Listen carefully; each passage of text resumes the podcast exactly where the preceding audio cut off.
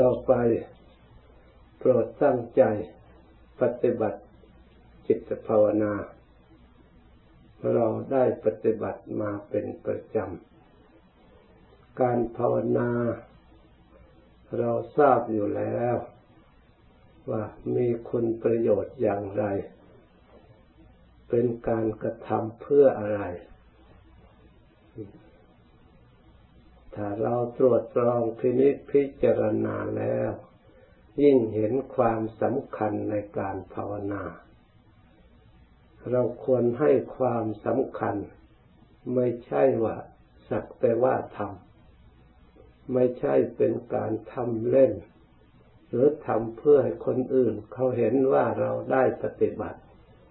หรือเราเป็นลูกศิษย์กรรมฐาน เราทำเพื่อประโยชน์บังเกิดผลแก่จิตใจของเราจริงๆทำด้วยความเชื่อความเลื่อมใส ด้วยความเห็นประโยชน์จากการกระทำการปฏิบัติ เพื่อสร้างกำลังใจของเรา ให้มีที่พึ่งที่ยึดที่ พนักอาศัย เพราะการปฏิบัตินั้น เป็นการกระทำประกอบไปด้วยกุศลจิตยังจิตบุคคลผู้ตั้งใจปฏิบัติ ให้มีความรู้ความฉลาดในทางธรรมนำมาประกอบอบรมจิต ใจของเรา ให้ผ่องใสสะอาดหมดจด จากเครื่องเศร้าหมอง ที่เรียกว่ากิเลสมีความโลภความโกรธ ความหลงเป็นต้น การภาวนา เราสร้างสติความระลึกชอบ เมื่อมีความระลึกชอบแล้วก็มีธรรมเป็นคู่ที่เรียกว่าระลึกไม่ชอบคือระลึกผิด ที่เรียกว่ามิจฉาสติ เมื่อมีสัมมาสมาธิแล้ว ก็มีมิจฉาสมาธิเป็นคู่กัน เพราะฉะนั้น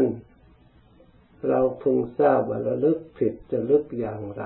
ระลึกชอบระลึกอย่างไร พระพุทธเจ้ามีกฎเกณฑ์ให้ระลึกไปตรงไหนเรียกว่าระลึกชอบ เราต้องกำหนดทราบไว้ในจิตใจระลึกชอบอันเป็นทางประพฤติปฏิบัติเรียกว่ามัชฌิมาปฏิปทาหนทางสายกลางที่เรานำมาใช้ประกอบกับจิตใจของเรา ในการภาวนานั่นท่านว่าระลึกกาย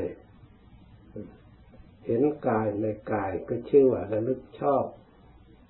หรือระลึกเวทนาในเวทนา ที่มีอยู่ในตัวของเราอยู่ตลอดเวลา เวทนาไม่ได้หมายแต่ทุกอย่างเดียว ความสุขก็เป็นสุขเวทนา ความทุกข์ก็เป็นทุกขเวทนา ถ้าไม่สุขไม่ทุกข์มันก็เป็นอุเบกขาเวทนา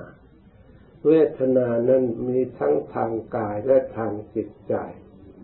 แต่ทางจิตใจนั้นท่านเรียกอีกอย่างหนึ่ง ความเสียใจน้อยใจจะเรียกว่าโทมนัสไม่เหมือนทางกาย เพราะการเจ็บใจไม่เหมือนเจ็บแบบทางกายร่างกายเจ็บมันเจ็บอีกแบบหนึ่ง ไม่มีโรคภัย พยาธิอย่างอื่น ที่จะไปทำจิตใจดวงนั้น ให้เป็นโรคโดยตรงได้ แต่โรคของจิตใจนั่นคือโรคกิเลสนั่นเองทำให้ใจเกิดโทมนัสส่วนในทางความดีความสุข ท่านก็เรียกว่า โสมนัส เกิดขึ้นในใจ เรียกว่าโทมนัสเวทนา โสมนัสเวทนา แต่อุเบกขาเวทนา เช่นเดียวกัน เพราะฉะนั้น เราพิจารณาเวทนาในเวทนาให้มีสติระลึก ในปัจจุบันเรานั่งอยู่เวลานี้ เรามีความสุขมากหรือมีความทุกข์มาก มีความสบายใจมากหรือจิตใจไม่ค่อยสบาย หรือจิตใจกลางกลางจิตใจมีปิติหรือไม่มีปิติ เราก็ตรวจดูจิตใจของเรา ได้เสวยอารมณ์อันใดหรือถ้า ไม่อย่างนั้นให้พิจารณาดูจิตในจิต จิตของเราอยู่ในกุศลหรืออกุศล จิตเราอยู่ในธรรมส่วนไหน ในปัจจุบัน จิตของเรามีราคะ หรือจิตของเรามีโทสะหรือจิตของเรามีโมหะ หรือจิตของเรา มีกามฉันทะ มีพยาบาท มีถินนะมิทะง่วงเหงาหานอน หรือจิตของเราฟุ้งซ่านรำคาญเรียกว่าอุทธัจจะกุดกุดจัง หรือจิตของเราอยู่ในวิจิกิจฉาสงสัยน่นสงสัยนี่เราก็ รู้ในปัจจุบันแล้วดูจิตในจิตระลึกทำบริกรรมอย่างใดอย่างหนึ่งกำหนดรู้จะเอาพิจารณาดูจิตกับภาวนาพุทโธก็ได้ เพราะเป็นชื่อของพุทธิจิต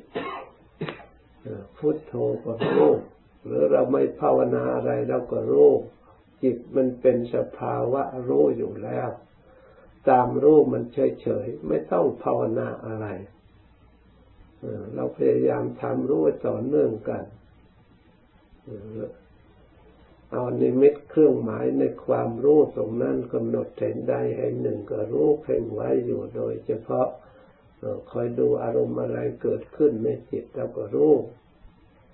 จิตมันปรุงอะไรก็รู้ อะไรผ่านมาก็รู้ในอารมณ์เหล่านั้น เพียงแต่รู้เฉยๆเรียกอะระลึกก็รู้ไม่ให้เผลอ มีจิตในจิตหรือพิจารณาธรรมในธรรมนี่ สติระลึกธรรมในธรรมนี่เรียกกับสติความระลึกชอบในธรรมสี่อย่าง ในฐานะที่ตั้งของการภาวนาสี่อย่างเรียกว่าการระลึกชอบ เมื่อระลึกไปนอกนั้นแล้วมันนอกทางไปแล้ว พระพุทธเจ้าสัมมาทิฏฐิท่านจัดไว้สัมมาสมาธิ จิตตั้งชอบ ก็จิตตั้งอยู่ในสติอันชอบนั่นเอง ตั้งอยู่ในกาย หรือตั้งอยู่ในจิต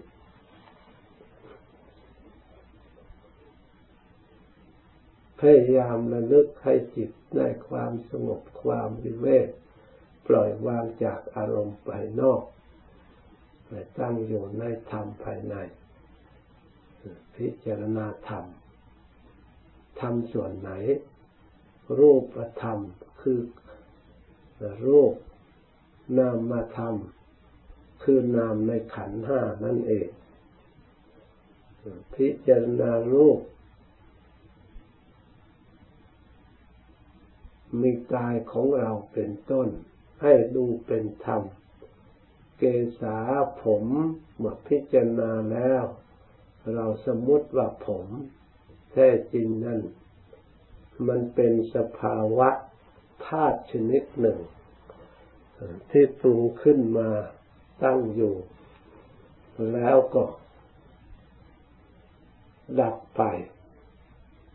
ไม่ใช่สัตว์ ไม่ใช่บุคคล ไม่ใช่ตัวตน สักแต่ว่าธาตุอันหนึ่ง เรียกว่ารูปธรรม ในรูปในเส้นผมนั่นจะพูดถึงกลิ่นทำส่วนนี้ก็มีกลิ่นที่ไม่สะอาด โดยที่เกิดก็ไม่สะอาด โดยลักษณะมันก็ไม่เที่ยง มันเปลี่ยนแปลงไปเป็นอย่างอื่นมาจากที่อื่นประชุมกันอาศัย เหตุปัจจัยเกิดขึ้นงอกงาม งอกงามขึ้นได้ แล้วก็สลายไปตามกฎของธรรมดา ถ้าเราหลงไม่รู้ความจริงก็ทุกข์ สร้างทุกข์ขึ้นมา สู่จิตใจ สำคัญยึดมั่นว่าเป็นตนเป็นของตน เป็นเราเป็นตัวตนของเรา แท้จริงนั่นไม่ใช่เราไม่ใช่เขา สมมติเรียกชื่อว่าผมเพื่อให้รู้จักเท่านั้นเอง ผมกับหนังศีรษะมันเกิดอยู่ด้วยกัน แต่มันก็ไม่รู้จักกัน เหมือนกับหญ้าที่เกิดขึ้นในจอมปลวกในดินดินก็ไม่รู้จักหญ้าหญ้าก็ไม่รู้จักดินชั้นไหนผมที่อยู่บนศีรษะเรา รักมันมันก็ไม่เคยรักตอบรู้ความตอบสนองเราเรารักเราทนุถนอมเราบำรุงยังไงมันก็ไม่ได้ตอบสนองมันก็เฉย มันก็เป็นแต่ธาตุ ไม่เกี่ยวข้องกับความรักความชังจิตใจไปพัวพันของเรา ใครจะตัดทิ้งใครจะเอาไปเผาไฟไป เอาไฟมาเผามาดาดอย่างไร มันก็ไม่กระตือรือร้นไม่รับรู้การกระทำของใคร ใครจะไว้ให้ยาวใครจะทิ้งให้สกปรกอย่างไร มันก็ไม่รับรู้เนี่ย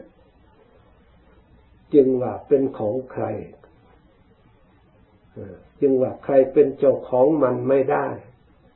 มันเป็นเอกเทศเอกลักษณ์ของมันต่างหาก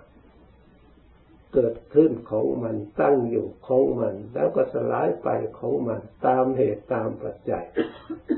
เราพิจารณารู้รู้ธรรม เพราะฉะนั้นเลยเข้าใจว่า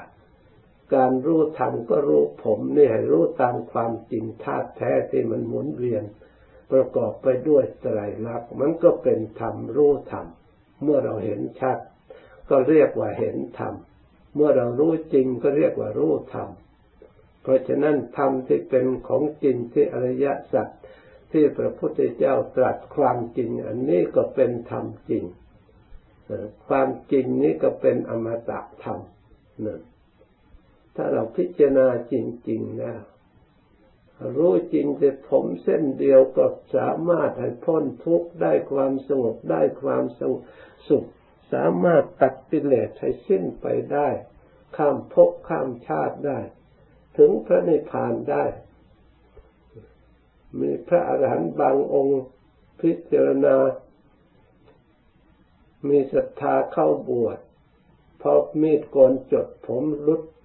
หลุดออกมาเห็น ท่านสำเร็จเป็นพระอรหันต์นะเพราะผมอันนั้น ไม่ต้องรู้มากก็ต้องการพ้นทุกข์จริง ๆ แต่ให้ทำให้มากพิจารณาให้มากในธรรมอันเดียวเท่านั้น ขอให้เห็นจริง ปฏิบัติอย่างจริงถ้าไม่ดูผมก็ดูส่วนใดส่วนหนึ่งที่มีอยู่ในขันคือรูปประธรรม ในตัวของเราที่เป็นของหยาบที่เราพอเห็นได้ชัดได้ไม่เป็นการอนุมาน พอให้เห็นจริงประจักษ์ตามที่มันเป็นจริง เหมือนกับผมที่เราเห็นจักประจักษ์ด้วยตาก็เห็น ได้ยินก็ได้ยิน แม้แต่ยกสติระลึกพิจารณาก็เป็นจริงอย่างนั้นอีกด้วย จะใช้ปัญญาพิจารณาในแง่ไหนก็ต้องเป็นธรรมวันอย่างคำจะต้องอนิจจังปัญญางคำจะต้องทุกข์สำหรับผู้ไม่รู้ความจริง ความจริงแล้วคืออนัตตา ไม่ใช่อัตตา เพราะเขาเฉยในทุก ประการเฉยทั้งปวงไม่ยอมรับอะไร ใครจะเสนอสนองอะไรขึ้นมา เขาไม่รับทราบทั้งนั้น เขาเป็นเอกลักษณ์ของเขาโดยเฉพาะแท้จริง เราหัดไปหลงเขาไปสำคัญเขาไปหมายเขาว่าเป็นตนเป็นของตนเป็นตัวของตนเองนั่น เมื่อเราพิจารณาอันหนึ่งเห็นแล้วอันสองอันสามล่ะ เป็นต้นว่าขนก็ดี เล็บก็ดี ฟันก็ดี หนังก็ดี ตลอดถึงอาการสามสิบสองมันก็ต้องลักษณะอย่างเดียวกัน ก็ต้องเห็นชัดทุกอันเป็นธรรมไป เป็นรูปธรรมไป พิจารณาโดยธาตุทั้งสี่ มันก็จะเห็นชัด ไม่ใช่พระพุทธเจ้าวางไว้หลอกให้เราหลง ท่านแสดงไว้ตามธาตุแท้คือธาตุจริงที่เดียวสิ่งที่แข็งแข็งข้นแข็งแข็งเรียกว่าธาตุดิน เมื่อพิจารณาแล้วมันก็มาจากธาตุดินนั่นเองที่สังขารเหตุปัจจัยมันปรุงขึ้น มาจากดินอันนั้นเอง ผลที่สุดแตกดับสลายไปแล้วก็ไปเป็นดิน ส่วนไหนก็ไปเป็นส่วนปุ๋ยส่วนอะไรไปเป็นผักเป็นหญ้าเป็นอาหารของสัตว์กลายเป็นชีวิต เป็นเนื้อเป็นหนังขึ้นมา มนุษย์เอาไปบริโภคก็กลายเป็นชีวิต เป็นเนื้อเป็นหนังเป็นแร่ธาตุขึ้นมา เปลี่ยนแปลงเรียกว่าธาตุมันเปลี่ยนแปลงไปได้โดยลักษณะธาตุดิน แต่ก็ต้องอาศัยธาตุน้ำธาตุไฟธาตุลมธาตุทั้งสี่มีอยู่ครบถ้วน เมื่อเราพิจารณาแยกเห็นชัดอยู่อย่างนี้แหละ สัตว์บุคคลอยู่ตรงไหน เราเขาอยู่ตรงไหนหญิงชายอยู่ตรงไหน ความสุขที่เราควรจะยินดีในสิ่งเหล่านั้นอยู่ตรงไหน ค้นหาความสุขดูที่ในผมอยู่ตรงไหนทำให้เรามีความสุขความทุกข์อยู่ตรงไหน เมื่อไม่เห็นความสุขความทุกข์มันอยู่ตรงไหน หาให้มันเจอพิจารณาให้มันเห็นให้มันแจ้งประจักษ์ ของมันมีอยู่ไม่ใช่ว่าไม่มี ของที่เห็นได้ไม่ใช่ว่าเห็นไม่ได้ เมื่อเห็นได้ก็ต้องรู้ได้ เมื่อรู้ได้ก็ต้องพิจารณาให้เกิดปัญญาตามความจริงให้ถึงธาตุแท้ของมัน มันจะไปไหน ทุกวันมันทุกเพราะอันนี้เอง เพราะเราไม่รู้ความจริงคนนี้เอง นี่แหละ สัจธรรมที่พระพุทธเจ้า เมื่อเราพิจารณา ไปแล้วเห็นประจักษ์แล้วจิตใจเข้าความสงบวิเวกการพิจารณาผมก็คือพิจารณาอริยสัจเพื่อเห็นทุกขสัจ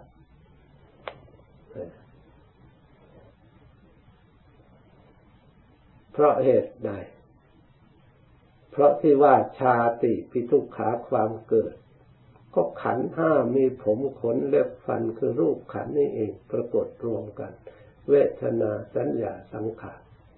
ประชุมรวมกันปรากฏขึ้นมาความเกิดเป็นทุกข์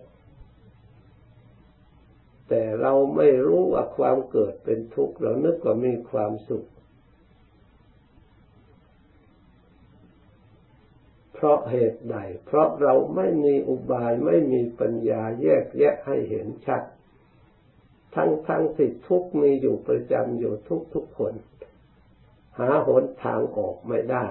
อยากใครๆก็อยากจะออก เพราะเราไม่รู้ว่าความเกิดนี้เป็นทุกข์เมื่อมันเกิดมาแล้วไม่ใช่จะเกิดอย่างเดียว ความแก่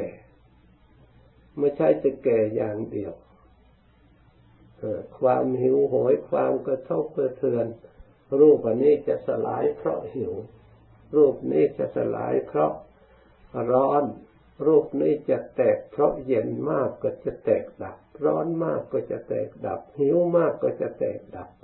กระทบของที่แข็งกล้าก็จะแตกสลายไป ทุกเกิดขึ้น เพราะเราไม่อยากให้มันเป็น ให้มันแตกดับ เพราะกระทบหนาวเพราะกระทบเย็นเพราะกระทบร้อนเพราะเราไปเกี่ยวข้อง มีอุปทินนกะ กิเลส อุปธิกิเลสอยู่ในที่นั้น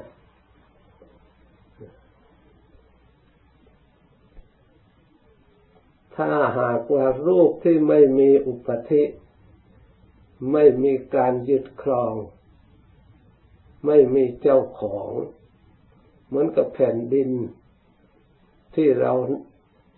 อาศัยอยู่ ใครจะขุด ใครจะทำลาย ใครจะเผา ใครจะถ่ายปัสสาวะอุจจาระมันก็ไม่ทุกนี่ เพราะอะไร เพราะไม่มีอุปทินกะ ไม่มีสิ่งที่ เกี่ยวข้อง ไม่มีธาตุรู้ไปเกี่ยวข้องคือจิตไปเกี่ยวข้องนั่นเอง ไม่มีวิญญาณธาตุอยู่ในที่นั่นน้ำใครจะไปทมเดือดไปทำอย่างไรทำอย่างไร มันก็ไม่เดือดร้อนไฟก็เหมือนกันลมก็เหมือนกัน แต่ธาตุน้ำธาตุไฟอยู่ในร่างกายของเรา เพราะมีวิญญาณธาตุที่อุปทานยึดถือเป็นตัวเป็นตนอยู่ จึงมีการกระทบกระเทือน จึงมีทุกข์ขึ้นมา เพราะเรานึกว่าเป็นตนเป็นของตน เมื่อเป็นเช่นนี้เราจะแยกออกได้ต้องอาศัยกรรมฐาน สมถกรรมฐานวิปัสสนากรรมฐาน อบรมจิตใจตามหลักทางพระพุทธศาสนาคือภาวนา เบื้องต้น เราสร้างกำลังไม่ว่าทำการงานทุกประเภทถ้าไม่มีกำลังและไปไม่รอดกำลังอย่างยิ่งคือกำลังสติกำลังสมาธิ กำลังความเพียรกำลังปัญญากำลังปัญญานั้นเพื่อให้เกิดศรัทธา เป็นกำลังเบื้องต้นส่วนหนึ่ง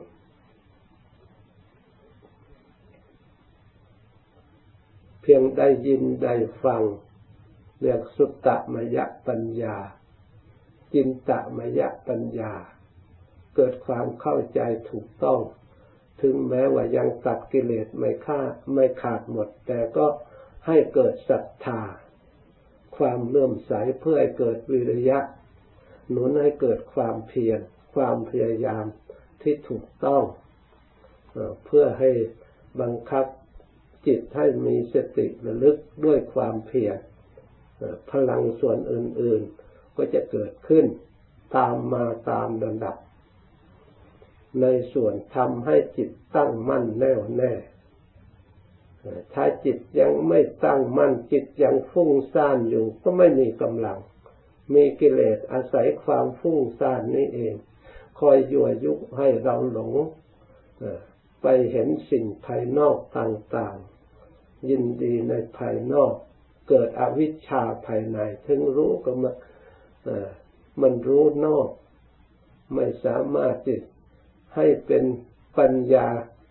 ตัดอวิชชาภายในที่ไม่รู้จักขันภายในตัวเองได้ ส่วนปัญญาในอริยสัจที่เห็นแจ้งแทงตลอดในสมาธิินี่เป็นปัญญาที่กลับมาเห็นความเกิดความแก่ความเจ็บความตายที่มีอยู่ในขันนี้เป็นทุกข์ เพราะฉะนั้นการเห็นขันนี่เป็นทุกข์จิตฟุ้งซ่านไม่เห็น ต้องจิตสงบเป็นสมาธิ แน่วแน่ไมีกำลังฐานดีแล้วจึงยิบยกมาพิจารณา จิตไม่เคลื่อนจากฐานเป็นจิตผ่องใสสะอาด มาพิจารณาเห็นชัดตามความเป็นจริง ทีนี้อาจจะสงสัยว่า เมื่อเราพิจารณาแล้วจิตต้องเคลื่อนจากสมาธิต้องเคลื่อนจากฐาน ถึงแม้ว่าเราจะพิจารณาอยู่ อันหลักปักแน่น หนาซึ่งอยู่ในเอกคตารมยังมีอยู่บังคับควบคุมอยู่ปิติยังมีอยู่ ความสุขยังมีอยู่ ถึงแม้ว่าพิจารณาแล้วมันไม่ได้ถอน ถ้าจิตถึงฐานอันมั่นคงอย่างแท้จริง แต่จิตเข้าสมาธิอย่างอ่อนๆอย่างที่แรกนั่นอะพอนี่แล้วมันก็ถอนออกหมด ถ้าจิตมันจะเกิดวิปัสสนาญาณฆ่ากิเลสแล้วมันไม่ได้ถอน แม้แต่เดินอยู่นั่งอยู่บริโภคอยู่มันก็ไม่ถอน มันต้องต่อสู้เอาชนะกิเลสจนสามารถตัดได้แล้วมันจึงเปลี่ยนสภาพจากอันนั้นมาให้เกิดความวิเวกความสงบสงัดขึ้นมา เรียกว่าอุปธิกิเลสเกิดความสงบสงัดขึ้นมา เป็นความสุขที่เกิดขึ้นจากอุปธิกิเลส คือความสงบทางกิเลส เพราะฉะนั้นให้เราทั้งหลาย อย่าเข้าใจว่าสมาธิหรือความสงบนี้ไม่เกิดประโยชน์ แล้วพยายามจะคิดปรุงแต่งหาแต่ปัญญาหาแต่ความรู้จากภายนอกเข้ามาให้มันมาก ความรู้จากภายนอกนั้นไม่สามารถที่จะเข้าไปถึง อุปธิที่ละเอียดภายในอยู่ในจิตใจซึ่งโรงงานผลิตกิเลสเหล่านั้นได้ เรามาเห็นแต่พัสดุที่เขาทำออกมาแล้วอยู่ตามเกลื่อนกลนตามตลาด เราไปเที่ยวแก้ไขทำลาย อันนั้นโรงงานไม่ทราบอยู่ที่ไหน เราทำลายเท่าไรก็ไม่หมด เรียนรู้เพื่อให้ชัดดับความ โง่ในส่วนนั้นมันก็ดับไม่ได้ เพราะเราเห็นแต่ผลของงานที่มาอยู่ที่อื่น ส่วนตัวโรงงานแท้มันอยู่ละเอียดลึกซึ่งสลับซับซ้อน ถึงทำลายแล้วมันก็พลิกมาอีกทำลายแล้วมันก็สร้างขึ้นมาอีก เพราะเหตุนั้นถ้าเราไม่นำเข้ามาถึงจิตใจ มา ทำลายความรู้ส่วนภายในซึ่งโรงงานอันสำคัญยิ่ง อันนี้แล้วถ้าไม่แยกอารมณ์แยกจิตใจให้เข้าใจแล้วไม่สามารถจะทำลายโรงงานอันนี้ได้เลย อะไรเป็นกิเลสอะไรเป็นใจปรุงจแต่งชนิดไหนเป็นมรรคปรุงแต่งชนิดไหนเป็นกิเลสต้องรู้ธรรมรู้จักกิเลสรู้จักจิต เป็นคู่แข่งกันอยู่ตลอดเวลา เพราะฉะนั้นนักปฏิบัติเมื่อต้องการความพ้นจากทุกข์แล้ว จะต้องพยายามอย่าส่งนอกถ้าไม่รู้กายก็ดูใจ ถ้าไม่ดูใจก็ดูกาย เพราะถ้าเห็นกายชัดตามความเป็นจริงแล้วก็จิตสติปัญญานี่แหละเป็นผู้เห็น ถ้ารู้จิตเข้าใจจิตถูกต้องไม่ใช่กายแล้ว เวลาเราดูกายแล้ว มันก็เป็นของภายนอกเป็นอนัตตาไปหมด เพราะไม่ใช่ตัวผู้นั้น มันก็พ้นทุกข์ได้ทั้งสองอย่าง แล้วแต่เหมาะสมที่เราจะกำหนดดูอะไร แล้วแต่อุปนิสัยแต่ละบุคคล เมื่อเป็นเช่นนี้ให้เราทั้งหลายตั้งอกตั้งใจ ภาวนายสักแต่ว่าภาวนาภาวนาอบรมจิตใจอย่างใดอย่างหนึ่งให้มีฐาน อันแน่วแน่ แล้วเราสามารถจะรู้ส่วนอื่น ๆ ต่อไปอีก ไม่ต้องเป็นห่วง เพราะฉะนั้นขอให้เราตั้งใจภาวนา จากนี้ไป ให้ภาวนาต่อสมควรแก่เวลาแล้วจึงเลิกพร้อมกัน